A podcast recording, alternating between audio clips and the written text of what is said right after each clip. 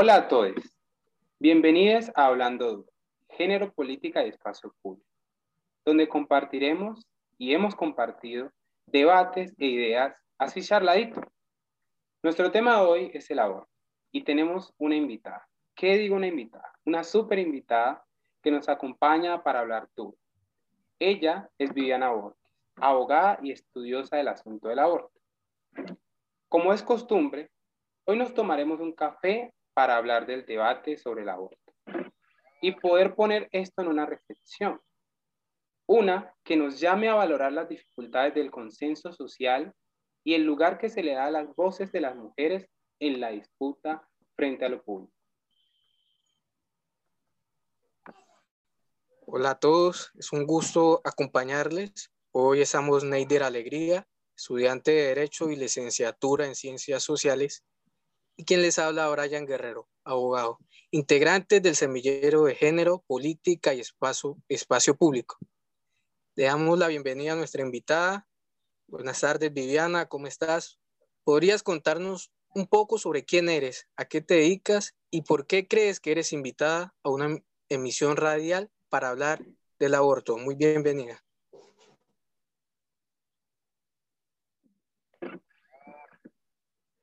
Hola, buenas tardes a todos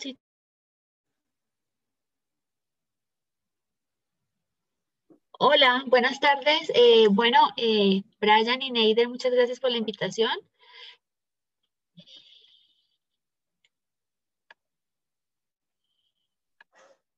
¿Nos podrías contar a quién eres, a qué te dedicas y por qué crees que eres invitada a esta emisión radial para hablar sobre el aborto? Sí, me, está fallando un poco la conexión, pero te, escuché. Buenas tardes. Eh, bueno, eh, Brian y Neider, muchas gracias por la invitación. Mi nombre es Viviana Borges, yo soy abogada. Eh, yo tengo una maestría en Derechos Humanos de la Universidad Central Europea y me gradué recientemente, en plena pandemia, el año 2020, me gradué de doctorado en Derecho de la Universidad de los Andes. Mi tesis doctoral fue sobre aborto, cambios institucionales sobre aborto en los últimos 30 años en Colombia eh, y desde hace más de 15 años soy consultora en derechos sexuales y reproductivos. Siempre he estado apasionada por estudiar desde la academia y del activismo el aborto, porque como ya ustedes mismos lo dijeron en la introducción, es un asunto complejo que genera eh, bastante controversia, a veces muchas tensiones y también desinformación. Muchas gracias por la invitación y por poner este tema sobre la mesa. A usted, doctora Viviana, muchas gracias por aceptarnos la invitación. Eh, frente al aborto, digamos que hay una multiplicidad de opiniones que se pueden quedar en lo que en la doctrina jurídica se llama la doxa, una opinión informada o no, que tiene, que tiene que ver más con los sentimientos que las personas expresan respecto de una idea o hecho particular. Sin embargo, bueno, para empezar, podríamos plantear una pregunta inicial importante que sería, ¿qué es el aborto? ¿A qué se refiere este, este debate sobre el aborto y cuáles son las posturas que uno podría encontrar que están contrapuestas en el debate? Bueno, el aborto eh, en la legislación colombiana ha sido un delito eh, históricamente, es decir, si uno se va a la historia desde el Código Santander de, de finales de, de 1800, ahí está el aborto como un delito y progresivamente eh, se ha tratado como un delito, pero también como un derecho a partir del año 2010. Entonces, cuando hablamos de aborto, eh, es un tema complejo. Para muchas, para muchas personas lo asocian inmediatamente a que es un delito y es un pecado. mientras que otras personas lo asocian al cambio que hizo la Corte Constitucional en el año 2006 a través de la sentencia C-355 de 2006, donde despenalizó el aborto en tres circunstancias. Primero, en caso de violación o incesto, segundo, en caso de riesgo para la vida o la salud de las mujeres y tercero, en caso de malformación del feto incompatible con la vida. Desde ese momento, el aborto eh, ingresó a ser eh, una, un asunto de derechos constitucionales en la legislación colombiana y poco a poco la jurisprudencia fue transformándolo en un derecho. Y esto ha sido a través de un trabajo de más de 20 sentencias que ha realizado la Corte Constitucional en casos de tutela y también hay una sentencia de unificación del 2000 U096 de 2018, donde reconoce que el aborto es un derecho fundamental en esos tres casos. La pregunta que queda es entonces, ¿qué es el aborto en términos generales? ¿Se puede, eh, una mujer puede hacerse un aborto libremente porque no desea ser madre ya? Y ahí es muy complejo, en, la actual legislación eh, no, que no se puede, es, es, considerado un delito. Para que no sea un delito deben estar esas tres circunstancias. En la circunstancia de riesgo para la vida y la salud de las mujeres debe haber la certifica, el certificado de un médico. Eh, y en el caso de malformación fetal también debe haber un certificado de un médico. En el caso de violación, eh, la, la, jurisprudencia dice, el marco legal vigente dice que deben presentar la copia de la denuncia. Estos tres casos parecerían muy sencillos los requisitos, pero después de eh, casi 15 años de la implementación, lo que nos damos cuenta es que es un tema eh, complejo, que todavía hay muchas mujeres que no conocen el derecho, no conocen eh, las sentencias de 55, las 20 sentencias eh, que les he mencionado. Entonces yo, yo lo que veo ahí, y, y, ya que estamos entre abogados, es como esa dificultad de implementar, cuando el implementar un derecho cuando el desarrollo se hace eh, vía jurisprudencia. Entonces tenemos un montón de decisiones y eso hace que sea más complejo que dar la publicidad de, por ejemplo, una ley, que ya está el texto de la ley y ya no hay tantas ni hojas ni interpretaciones. A diferencia en el aborto, son muchas hojas las que han recorrido este derecho y se ha escrito mucho en Colombia sobre este tema. Eh, y eso hace que las mujeres en la vida cotidiana, las mujeres del común, no tengan conocimiento o incluso las facultades de derecho, es decir, eh, el, aborto a veces se estudia, eh, cuando se estudia penal y lo ven como un delito, a veces se estudia en constitucional, pero no es que haya una, como un conocimiento profundo eh, sobre temas de derechos sexuales y reproductivos en, a nivel del currículum de derecho. Eso hace que el desconocimiento eh, a veces se confunda con mala información. Ya sabemos todos como abogados y abogadas que el desconocimiento de la ley no se excusa, pero en estos casos tan complejos juega en contra de confundirlo y de atentar contra la vida y la salud de las mismas mujeres. Perfectísimo. Eh, eso sería hablar de las discusiones que el aborto nos permite desde el área jurídica. Sin embargo, eh, encontramos todo el tiempo en las revistas, en los periódicos, en los medios de comunicación, en nuestras familias incluso, discusiones un poco más morales eh, sobre lo que el aborto implica.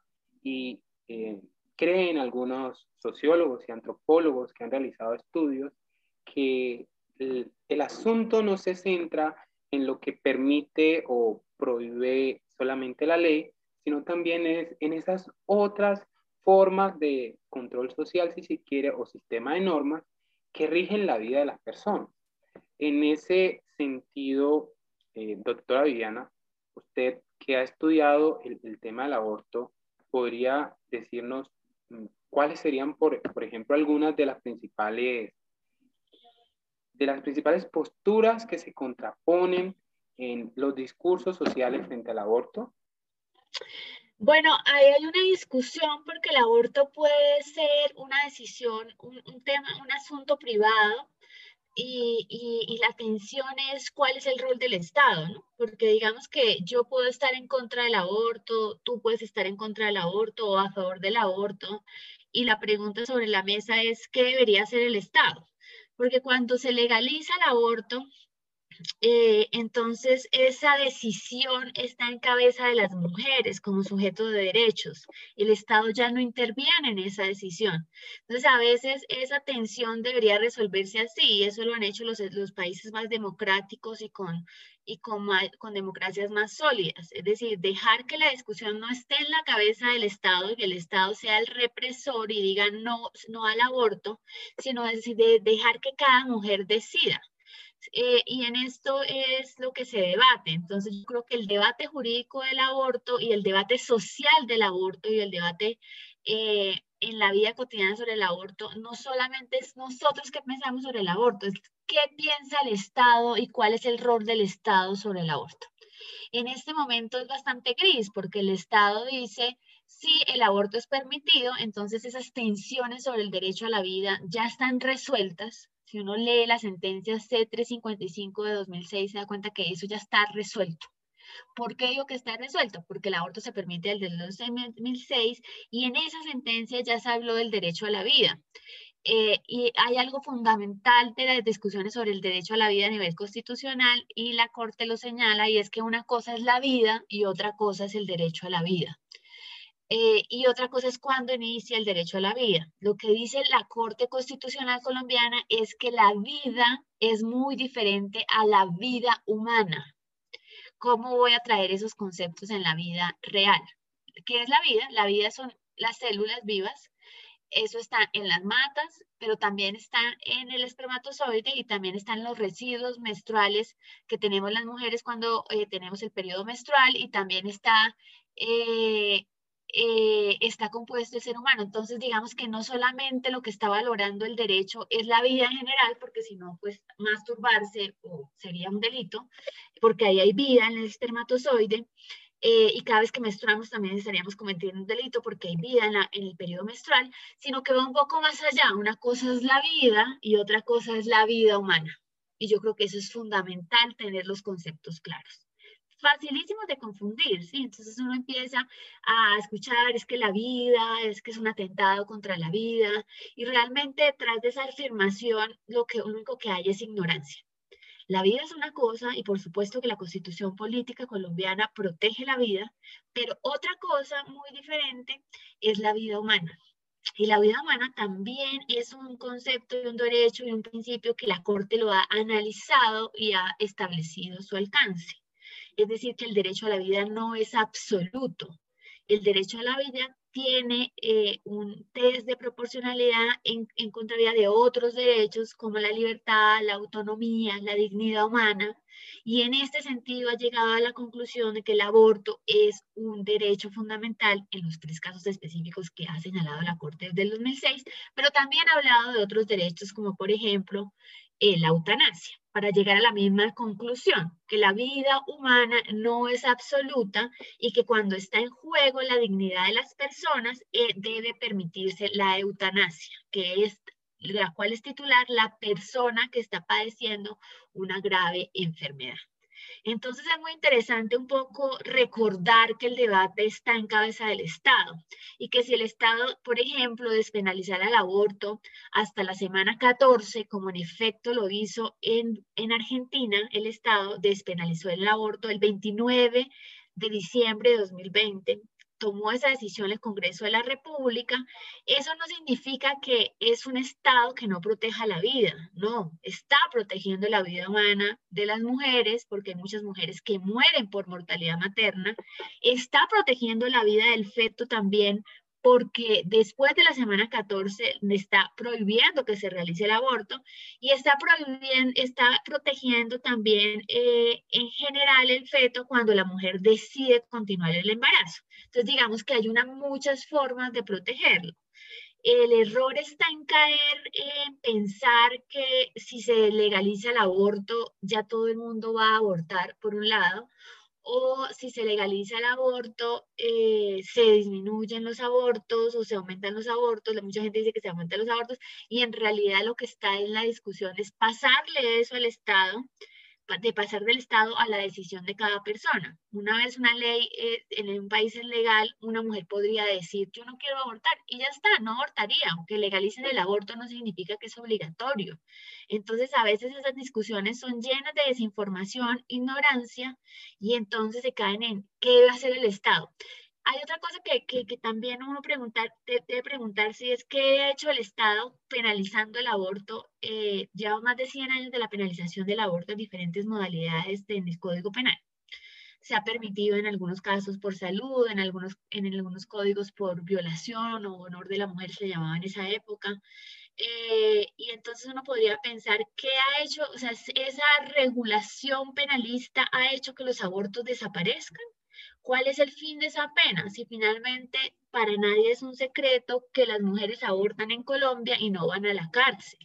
Yo creo que usted o cualquiera de sus familiares conocemos a una mujer que ha abortado y no ha ido a la cárcel. No nos vayamos a, lugares muy lejanos. Eso es como, usted conoce a alguna mujer y, todos los oyentes o las oyentes conocen a una mujer que haya abortado. Seguramente sí. Es muy difícil no, tener un contacto con una mujer que haya abortado y finalmente eh, tenemos que pensar a esa mujer que conocemos si estaría bien que ella fuera a la cárcel. Entonces es un debate sobre la cárcel, es un debate sobre una decisión personal y es un debate sobre el rol del Estado. Esas son las tres cosas. Y es un debate voluntario, es decir, que si la ley se legaliza el aborto, no en automático significa que nos estén obligando a abortar.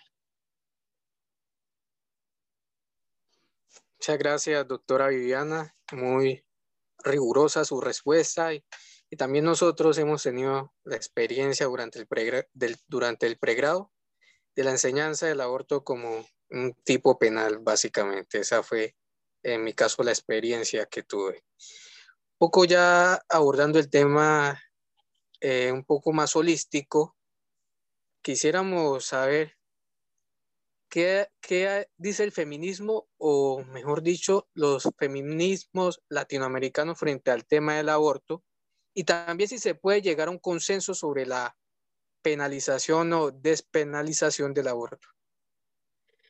Bueno, el feminismo tiene una lucha común y eh, no solo en Colombia, sino en América Latina sobre la despenalización del aborto. Yo creo que si uno mira, la mayoría de países de América Latina tienen el aborto como un delito heredado de la misma tradición jurídica. Es decir, trajimos todos los códigos de, Europa y ahí venía el aborto y en ese paquete se quedó por muchos años. Eh, ya se ven cambios, hay cambios en México, se, se despenalizó el aborto en dos estados, en Argentina, en Uruguay, y cada vez vamos a ver con más frecuencia que en diferentes países de América Latina hay casos de despenalización. En Colombia actualmente hay dos demandas en la Corte Constitucional que exigen un nuevo estudio a la Corte sobre la despenalización del aborto la primera demanda que llegó fue en julio de 2020 y solicita que se declare inconstitucional y que la Corte decida cuál es la manera más eh, adecuada para, para regular el aborto. Y en la segunda demanda solicita la eliminación del delito de aborto. Yo creo que eh, el feminismo tiene eso sobre la agenda, que hay un consenso de, de, de que el aborto debería ser libre, pero no todo el feminismo es igual. Y yo, por ejemplo, voy a decir que yo personalmente, Viviana Borges, apoya la despenalización del aborto hasta la semana 14. ¿Por qué? Porque me parece que es un término razonable. Segundo, porque me parece que el aborto libre ayudaría, que incluso las causales serían más fáciles de acceder. Tercero, porque protegería los derechos de las mujeres a una vida eh, libre de violencia, una vida donde ellas puedan decidir sobre su cuerpo. Entonces dejaríamos atrás esa idea, eh, digamos, tan fuerte que las mujeres no podemos decidir por la maternidad, sino tiene que ser el Estado que decida por nosotras. Eso, eso en el siglo XXI es bastante absurdo. Eh, me uno, eh, le hago una crítica al feminismo que dice que deben eliminar el delito. Yo creo que es es una utopía. Yo creo que es difícil en países católicos y ahí sí mezclo el derecho con la política. Es decir, uno puede soñar con que se elimine el aborto, pero estamos en un país gobernado por el centro democrático con ninguna posibilidad de discusión en el Congreso de la República. Han pasado 45 años desde que se presentó el primer proyecto de ley y nunca se ha aprobado nada a favor de los derechos de las mujeres. Estamos en la mano de nueve jueces y todos los cambios en la Corte Constitucional han sido graduales. entonces, si uno lee la historia y lo ve y lo ubica políticamente, eliminar el delito a mí me parece una gran utopía. Eh, y ahí les hago una crítica al movimiento feminista que piensa que esa es la salida. Ese puede ser, eso puede ser algún día, la lucha por el aborto no solamente se da por el cambio de ley, eso es un engaño. Una vez se cambia la ley, la lucha empieza, porque hacerlo realidad es muy difícil. Muchas gracias, doctora Viviana. Eh, Finalmente, quisiéramos eh, redondear esta, esta pregunta, eh, que sería para cerrar la discusión, cuando el Estado se pronuncia frente al aborto, tomando una u otra posición, es decir, prohibiéndolo determinantemente o abriendo una posibilidad de que se dé, ¿cómo nos deja esto como sociedad? Es decir, eh, dentro de este, esta, este imaginario de consenso social, de que las sociedades democráticas se construyen a partir de consensos sociales, ¿cómo nos deja eso enfrentados unos a los otros, eh, los que están, por supuesto, a favor y los que están en contra? ¿Y cuál es la voz o el papel de las mujeres? ¿Cómo se ven afectadas las mujeres una vez se produce este cambio? Bueno, yo les voy a hablar qué pasaría si, por ejemplo, despenalizaran el aborto hasta la semana 14. ¿Qué pasaría si amaneciéramos en un estado donde el aborto sería libre hasta la semana 14? Y yo creo que eh, eso permitiría que las personas que no están de acuerdo con el aborto no lo hicieran, y ya, y que las personas que están a favor del aborto, si les fallaron el si les falló la educación para la sexualidad, el método anticonceptivo, ese día algo pasó y falló, eh, puedan acceder a un aborto legal, seguro y gratuito. Entonces yo creo que también hay que quitarse como esa cabeza que hoy legalizan el aborto y vamos a salir corriendo, corriendo, corriendo, corriendo, corriendo a abortar. Nadie se embaraza para abortar. Eso es una mentira. La gente, eh, las mujeres abortan porque les falló los métodos anticonceptivos, porque eh, a veces hay violencia para no usar métodos anticonceptivos. Para nadie es un secreto que los hombres en Colombia no les gusta, por ejemplo, el condón. Eh, para nadie es un secreto que hay muchos, hay mucha violencia para usar el condón, de no usarlo, y eso ya es, es una clase de violencia. Para nadie es un secreto que el, la mayoría de métodos es el 98%, algunos el 97% de eficacia, así que así siendo una ciudadana responsable y utilizando un método y una pareja responsable utilizando un método anticonceptivo, eh, pueden fallar y puede darse un embarazo no deseado. Entonces yo creo que hay que imaginarse un mundo posible donde eh, podamos hablar de aborto, podamos llamar a la EPS y solicitar una cita para la interrupción voluntaria del embarazo, eh, donde haya información pública sobre aborto y no nos toque recurrir a Google y someternos a mentiras, donde disminuyamos la mortalidad materna porque ya las mujeres eh, abortan con medicamentos que suministra un médico y su EPS y no ocurre en lugares clandestinos, inseguros, ni costosos, donde las mujeres pobres no pueden pagar y las mujeres de clase media y media alta sí. Entonces yo creo que hay que imaginarse ese escenario posible. ¿Qué pasa si no se toma esta decisión? Que es, la segunda, es algo que también me planteas. Yo creo que si no se avanza sobre el aborto, vamos a seguir con lo mismo.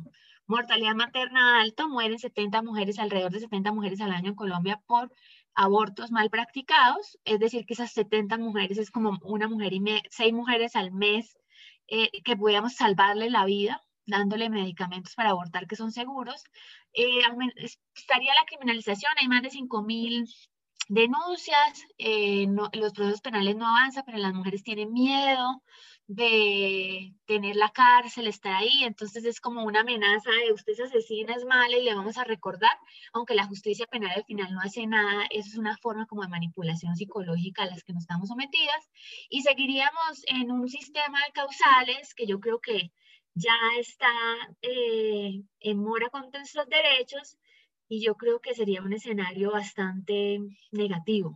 Yo, yo sí creo que Colombia está preparada para seguir avanzando y para lograr el aborto legal en un término razonable. Eh, entonces, ojalá esa sea la decisión de la Corte Constitucional que está muy cerca a tomar. Muchas gracias a nuestra invitada y a ustedes por escucharnos. Los y las esperamos en nuestra próxima emisión. Bueno, muchas gracias por estar acá y por poner este tema sobre la mesa.